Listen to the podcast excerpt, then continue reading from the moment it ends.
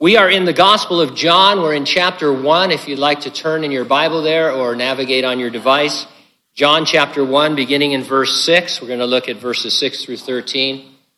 I urge you to read along uh, because I believe that the Holy Spirit will speak to your heart from the Word as you are reading it for yourself. And that's a wonderful thing. John chapter 1, verses 6 through 13. The topic God sent John the Baptist to give testimony about Jesus so that everyone would hear and believe. The title of our message, Hear Johnny. Father, thank you uh, this morning for this wonderful time that we can spend together studying your word. As always, Lord, uh, we believe it's the living word, that it's powerful and will not return void.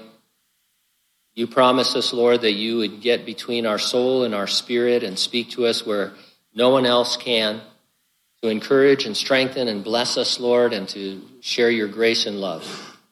And so, Lord, I pray that we would understand this text and that uh, we would be able to apply it, that by the end of our time together, Lord, we would uh, be more excited about Jesus than we've ever been and a little bit more like him, too. We thank you and praise you in Jesus' name. And those who agreed said, Amen. We use the word effect to describe unusual phenomena.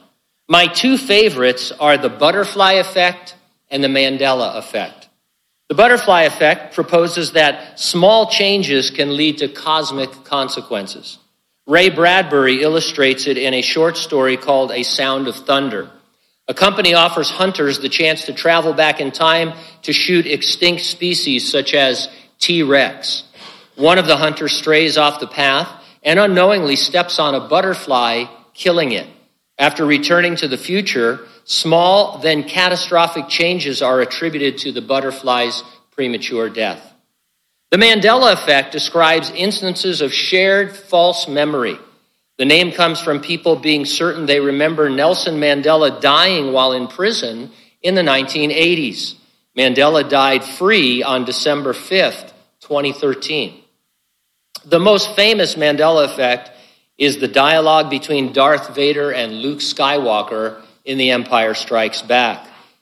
Luke, I am your father, is an iconic phrase many remember, but that's not what Vader said. He said, No, I am your father. You should look the Mandela, Mandela effect up later. There are a ton of them, and sooner or later you're going to find one that says, What? That's not how you spell Oscar Mayer? What, or what happened to the Berenstain Bears? I thought they were the Berenstain Bears. There's a bunch of them that you just remember wrong, or do you? Crazy stuff. I actually did remember uh, Nelson Mandela dying in prison in the 80s, uh, and so I don't know what that says. Maybe I was part of an alien abduction or something, but who knows? Our verses in the Gospel of John could be called the Jesus effect for their importance. The Apostle John claims Jesus, quote, was the true light which gives light to every man coming into the world that all through him might believe. John uses the word believe at least 60 times in his gospel. Believing is going to be front and center in many of our studies. I'll organize my comments around two points derived from the text. Number one, every person you share Jesus with can believe God. And number two, every person you share Jesus with can be born of God. Let's take a look at believing God in verses 6 through 11. His disciples once asked Jesus, Who then can be saved? Theologians throughout the centuries have asked and sought to answer that question. A surprisingly large number of Christians answer the question the way this Reformed writer does he says, the saving intent of Christ's sacrifice on the cross is limited to the elect, those for whom Jesus died. They reason that Jesus did not die for everyone. He only died for the elect, who before creation were predestined to believe. People who were not elect in eternity past cannot be saved. They are instead predestined for damnation. An important Reformed document states the express testimony of sacred scripture that not all, but some only are elected, while others are passed by in the eternal decree. We teach that God so loved everyone in the entire world of mankind that he gave his only begotten Son, Jesus, that whoever who has ever lived, who believes in him, should not perish, but have everlasting life. That is our embellished version of John 3:16 to emphasize that the gospel is for everyone. Now, this discussion that we're talking about, it's important because um, it, it, uh, it can tear apart churches, believe it or not. I've been dealing with this issue for about the past 20 years. It keeps cropping up in different churches uh, where people start to get involved in this doctrine and their church doesn't teach it, and then they want everybody to believe what they believe, and it's just divisive. Uh, but it has gone on for centuries, and it's not going to be resolved in this life.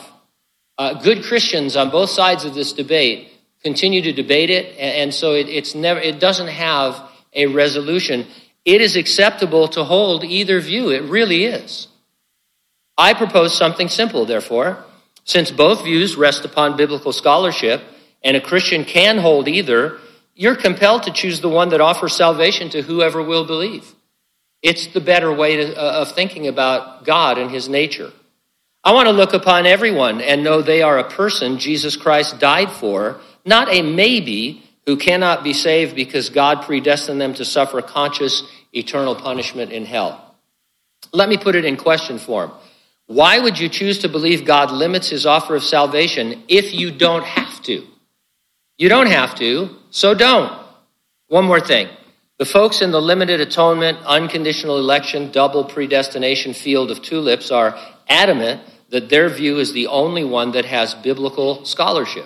More than once, I've been told that if a person sincerely studied the Bible, they would conclude Jesus died only for a predestined elect. Don't fall for that argument. Scores of scholars, resources, and church history offer biblical proof of the whosoever will heart of God. I'm bringing all this up too because our text deals with belief. And who can believe and who can't is obviously a critical issue. And so, verse 6 there was a man sent from God whose name was John. John the Baptist, John the Baptizer, John the Immerser, John the Forerunner. John has been known by these names. The Apostle John never uses any descriptor in discussing him. He doesn't call him John the Baptist. He introduces him as a man sent from God. Have you ever introduced someone? You probably had a cheat sheet listing the person's awards and accomplishments as well as personal details. The introduction of John featured none of those. Uh, if we were introducing him, we'd want statistics on his baptisms. Um, he's Here's John, who has baptized his 10,000th person just last week, or the, uh, the number of his followers, because he had followers. There's no reference to joining his program of wilderness discipleship for 9.95 a month or anything like that. There's no marketing at all. He wasn't promoting the locust and honey diet. Christians promote diets all the time. I mean, if you want to get biblical, this is a good, this is John. You go out into the backyard and catch locusts and dip them in honey and eat that. Protein, right? Pure protein. Would it be keto to eat locusts and honey? Probably. Uh, no? Maybe? Sure, why not? And there was no line of camel's hair clothing at Target inspired by John. Uh, so, anyway, he was merely a man sent from God. We know some of his preparation before being sent by God. John had a miraculous conception announced by an angel. His parents, Zechariah and Elizabeth, were childless and far too old to have a child, but God had something special in mind. John was filled with God the Holy Spirit in his mother's womb. He leapt when Elizabeth met Mary, her cousin, and uh, who was with child by the Holy Ghost. He was a Nazarite from birth.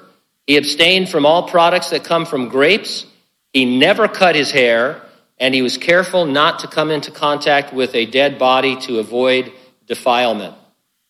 Jesus called John a prophet, and he said, Among those born of women, there has not risen one greater than John the Baptist. Every Christian is the product of a miraculous second birth and filled with God the Holy Spirit. And so we have that in common with John. You and I are sent from God. We're to go into all the world with the gospel message. And to quote the Blues Brothers, we're on a mission for God. If you don't already begin to see yourself as sent from God, then you should. You are sent from God to your family, to your friends, at your workplace, anywhere you are. Whether you chose to be there or not, whether you enlisted in the military, whatever situation you got yourself into, you can see yourself, and we ought to see ourselves as sent from God into that situation. And that'll help you a great deal. Uh, is anybody ever discouraged at work? I, I mean, I know that would be rare, uh, but if you're discouraged at work, it helps uh, to know the truth. And the truth is, you were sent from God to that place. If you're not there being discouraged, some other Christian's going to be there being discouraged, right? And so you're ministering to a Christian and a non Christian at the same time. You're not, you know, you say, I wouldn't wish this on anybody. Then don't.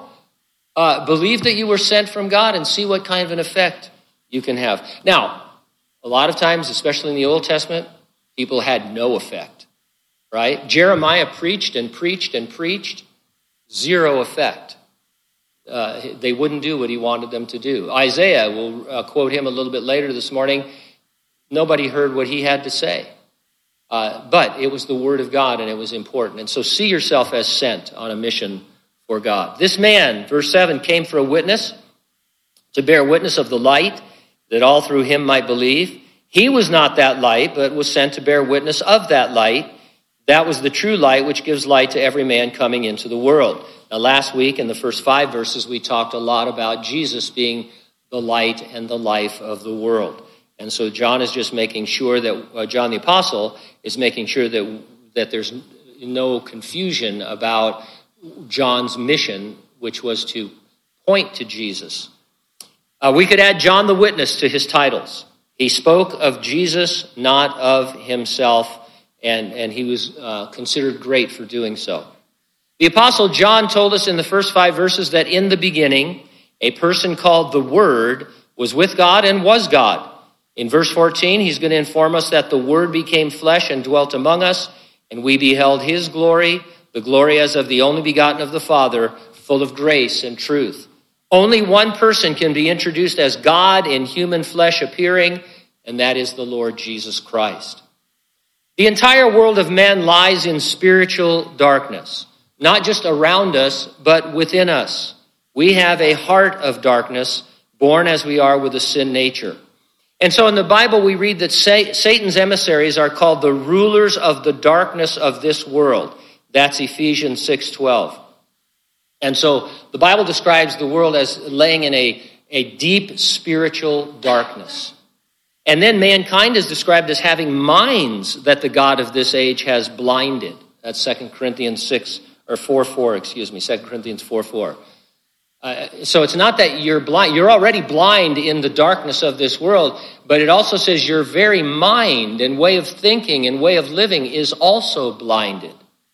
And so you're in a lot of trouble. There's, how, how are you going to get out of spiritual darkness within and without?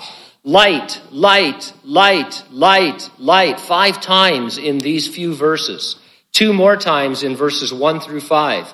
Jesus shone as light in the darkness of fallen, sin darkened creation. And his light chases away the darkness. It chases away the darkness in your mind, and it chases away the darkness in the world. It is light sufficient for that. I love these, this old building that we're in, and it's, it's a blessing. The lighting is terrible. It's awful, especially in the fellowship hall at night. I feel like I'm in a fog, you know, and, and yet we, we just can't, you know, it's crazy. And every time we look into changing the lighting, nobody really knows what they're talking about. Uh, but for the most part, you can see. But, uh, you, you, know, it, this lighting wouldn't do in a bigger auditorium or in different applications. But Jesus is light enough to, to chase away all the darkness. We read in the Revelation that uh, there won't be a sun or a moon in the future because Jesus is the light of the place. And there won't be any darkness at all. And so Jesus came to deal with the darkness, and he has. He gives light to every man coming into the world that all through him might believe. The International Standard Version is better. It says, Jesus was the true light that enlightens every person by coming into the world so that all might believe because of him. It saddens me that so many commentators read these words and immediately begin parsing them to exclude those that they deem the non elect and saying that all doesn't mean all and every doesn't mean every and those kinds of things. The grace of God necessary to believe has been called prevenient grace. That simply means it comes before, enabling a person to recognize sin, to repent of sin, and to believe Jesus for the forgiveness of sin. God, in His grace and by the Holy Spirit, frees your will so that you might believe. One of our favorite verses is 1 Timothy 4:10, "For to this end we both labor and suffer reproach, because we trust in the living God, who is the Savior of all men, especially of those who believe. Every man, all, whoever can believe. Verse 10 He was in the world, and the world was made through him, and the world did not know him. Commentator John Gill has an interesting and I think correct take on verse 10. He lived in the 1700s, so his English is a little high for us, but I think we'll understand if we read slowly. He writes this the phrase he was in the world is to be understood not of Jesus' incarnation, for the word was denotes past existence from before the creation of the world, and the world is the world in general as opposed to Judea and the people of the Jews in the next verse. The incarnation of the word is spoken of in verse 14 as a new and distinct thing from this. He was in the world already when it was first made and has been since by his essence by which he fills the whole world, and by his power upholding and preserving it, and by his providence ordering and managing all the affairs of it, and influencing and governing all things in it. He was in it as the light and the life of it, giving natural life and light to creatures in it, and filling it, and them with various blessings of goodness. He was frequently visible in the world in human form before his incarnation, as he was in Eden's garden to our first parents, to Abraham, Jacob, Joshua, and others. Now, what John Gill is saying, and I like it, is that Jesus has been active from, uh, in his creation from the beginning. From creation to his first coming, the Lord has watched over mankind for millennia, providing for us, protecting us, loving us. From the garden until now, his plan of salvation has been kept on track and on time by his providence. The world did not know him. The Apostle Paul expands on this in the first chapter of the book of Romans. He there says that mankind did not think it worthwhile to keep knowing God fully. For although they knew God, they neither glorified him as God nor gave thanks to him.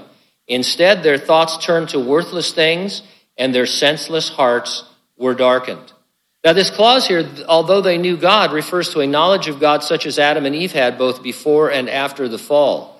Uh, it's interesting, we don't think about it too much, but there's several occasions in the Old Testament, obviously, where God appears to people and talks with them, and they know him. They may not know him in a saving way, but they know who he is. He wasn't a stranger in those days. Uh, years after the garden, we see him talking with Cain about murdering Abel. They have a conversation. As John Gill noted, he appears to believers with some frequency uh, as a Christophany, as the angel of the Lord. Joshua, for example, as Joshua is considering how he's going to take Jericho and probably hasn't got a, a, a clue, he notices someone else there standing with him. And at first he challenges him, Are you for us or against us? And this person says, Neither. But as the captain of the Lord's hosts have I come. It's a pre incarnate appearance of Jesus. And Joshua and he have a conversation. And so it wasn't unusual for God to appear to people. I mean, it was, it was, you know, harrowing and fascinating and wonderful, but it happened. But somewhere along the line, mankind as a whole decided, hey, we don't want to keep God in our knowledge. We don't want to think about God anymore. We're moving uh, away from that into humanism and materialism and all of that. And so it, it fell away. Jesus did not abandon creation, mankind abandoned their creator. In our natural birth, we prefer darkness to his light. It says in verse 11, he came to his own, and his own did not receive him. The first his own is probably a general reference to Jesus coming to earth, which was his own creation. This second his own definitely refers to the nation of Israel. God created a new nation from Abraham through whom Jesus would be born. God became man, came into his own creation and his own created nation. Gentiles eliminated God and worshiped the images that look like mortal human beings, birds, four footed animals, and reptiles. Israel rejected Jesus. Isaiah, long before, had prophesied of Jewish national unbelief, saying, Who has believed our message? And so, God, uh, uh, when Jesus finally came in his incarnation, he found a world of Gentiles that was worshiping anything but God, and he found that his own nation would reject him, not receiving him as God. You can believe. Now, most of us here are believers, so you already know that. But somebody shared the gospel with you, and you were enabled to believe and be saved. Your family members can believe. Your children can believe. Your friends can believe. Your employer and your employees can believe. Even our government leaders can believe, right? Anyone and everyone can believe. Not everyone will believe and be saved. It isn't because they can't believe. It isn't because they were passed over by God in eternity past. It's because they won't believe. And so look upon everyone as a uh, potential believer uh, because Jesus is the Savior of the whole world, especially those who believe. Now, secondly, every person you share with can be born of God. Any Alan Jackson fans here? You can say so. I mean, he's a pretty wonderful country singer, I guess. Biggest hit, Chattahoochee. I, I was going to quote from it, but there's no part of it that is appropriate for church. But anyway, no big deal. I'm thinking of another song of his that wasn't a hit, doesn't appear on most of the lists of his fan favorites. It's called We Are All God's Children. It's a decent song, but you know, I'm not putting it down, but here's the lyric. Here comes a Baptist, here comes a Jew, there goes a Mormon and a Muslim too. I see a Buddhist and a Hindu. I see a Catholic and I see you. We're all God's children. Why can't we be one big happy family?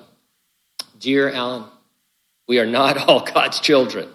Verse 12, but as many as received him, to them he gave the right to become children of God, to those who believe in his name, who were born not of blood, nor of the will of the flesh, nor of the will of man, but of God. The fact that those who believe have to become children of God means that all people are not God's children in their natural birth. You become God's child in a second spiritual birth. The RMS Titanic had 20 lifeboats that in total could accommodate 1,178 people the night that it sank. There were 2,208 souls on board. They did not have as many lifeboats as they needed. But notice here where we read, as many as received Jesus. That means there are enough eternal lifeboats to receive whoever believes. John equates receive with believe. He says you receive Jesus by believing in his name, and when you believe him, you've received him. Neither believing nor receiving is a work that you perform. Salvation is God's gift to be believed and received by faith. You believe in his name. One commentator put it this way says his name refers to all that Jesus is in his person as the eternal word made flesh. It refers to all that he did by dying on the cross as the substitute for your sins. Believing in his name means that you stop relying on your own merits and works as the way to approach God, and instead you rely totally on what Jesus did for you on the cross. It means that when you stand before God, your only hope for heaven is not good works, but rather that Jesus died for your sins and you trust in him alone. Now, Jews in the first century thought themselves the right children of God on account of blood, the will of the flesh, and the will of man. Blood refers to ancestry. Jews thought they were God's children by merely being Abraham's descendants. If you're a Jew, you are God's child, but that's not true because it requires a second birth. I understand this because I grew up as a Roman Catholic, and it was my understanding, uh, it's, a, uh, it's false, but it was my understanding that I was saved because I was a Roman Catholic, and I was doubly saved because I was an Italian Roman Catholic. Because after all, the Vatican isn't in Ireland, is it? It's in Italy. And so I, I, that's what it means to be blood. The will of the flesh is a self righteousness that I can work my way into heaven. And of course, every religion is based on works. Uh, and, and, the Jews uh, had come to believe that their righteousness was also through works. And then the will of man, this refers to the desire of someone else for you to be saved. Again, drawing from my Roman Catholic heritage, they believe that all who die imperfectly purified, is the way they put it, go to a place called purgatory. So you can pray and offer Mass for people in purgatory that they would get out sooner, that they would be short timers instead of long timers. But the problem is, when you get saved, you realize there ain't no purgatory. Uh, it's not a place that the Bible talks about, it's a place made up.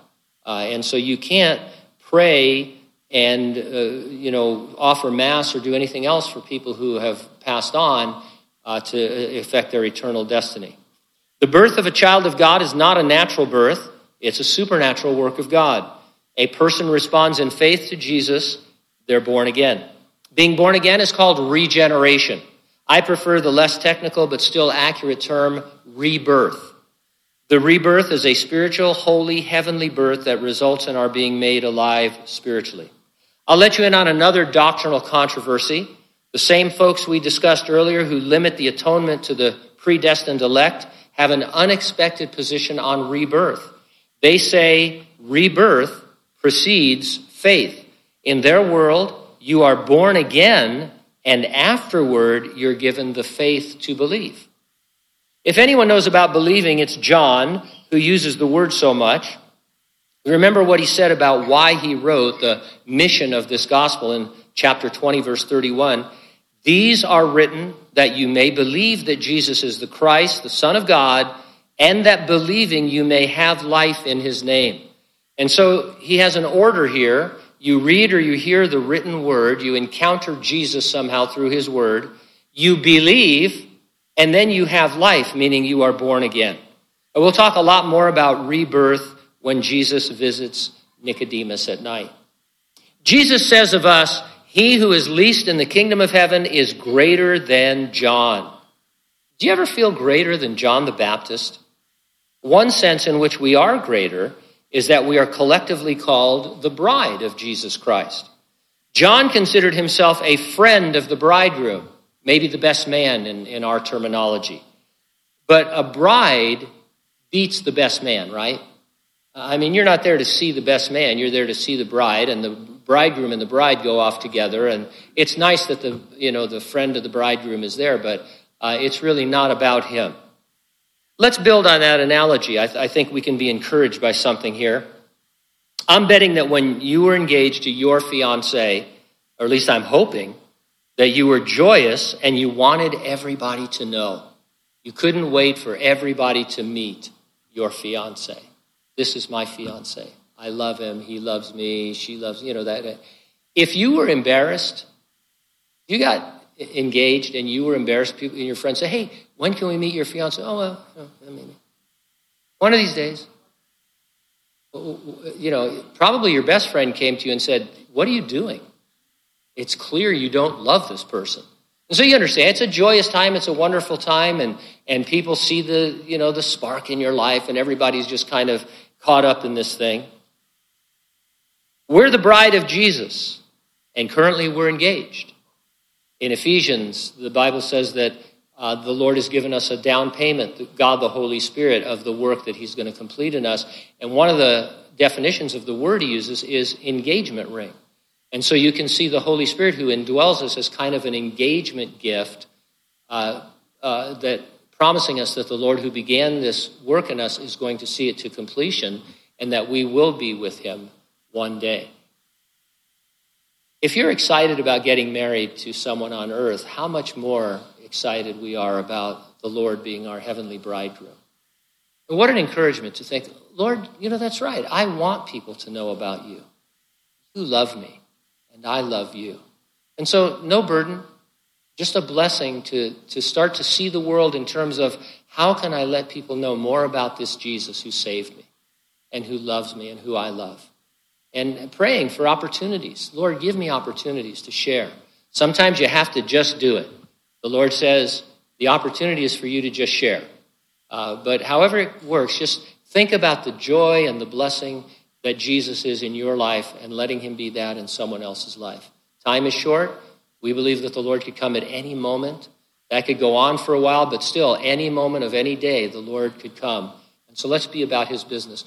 All of us have been sent from God to minister the grace of God in this dark world that he has shined his light into.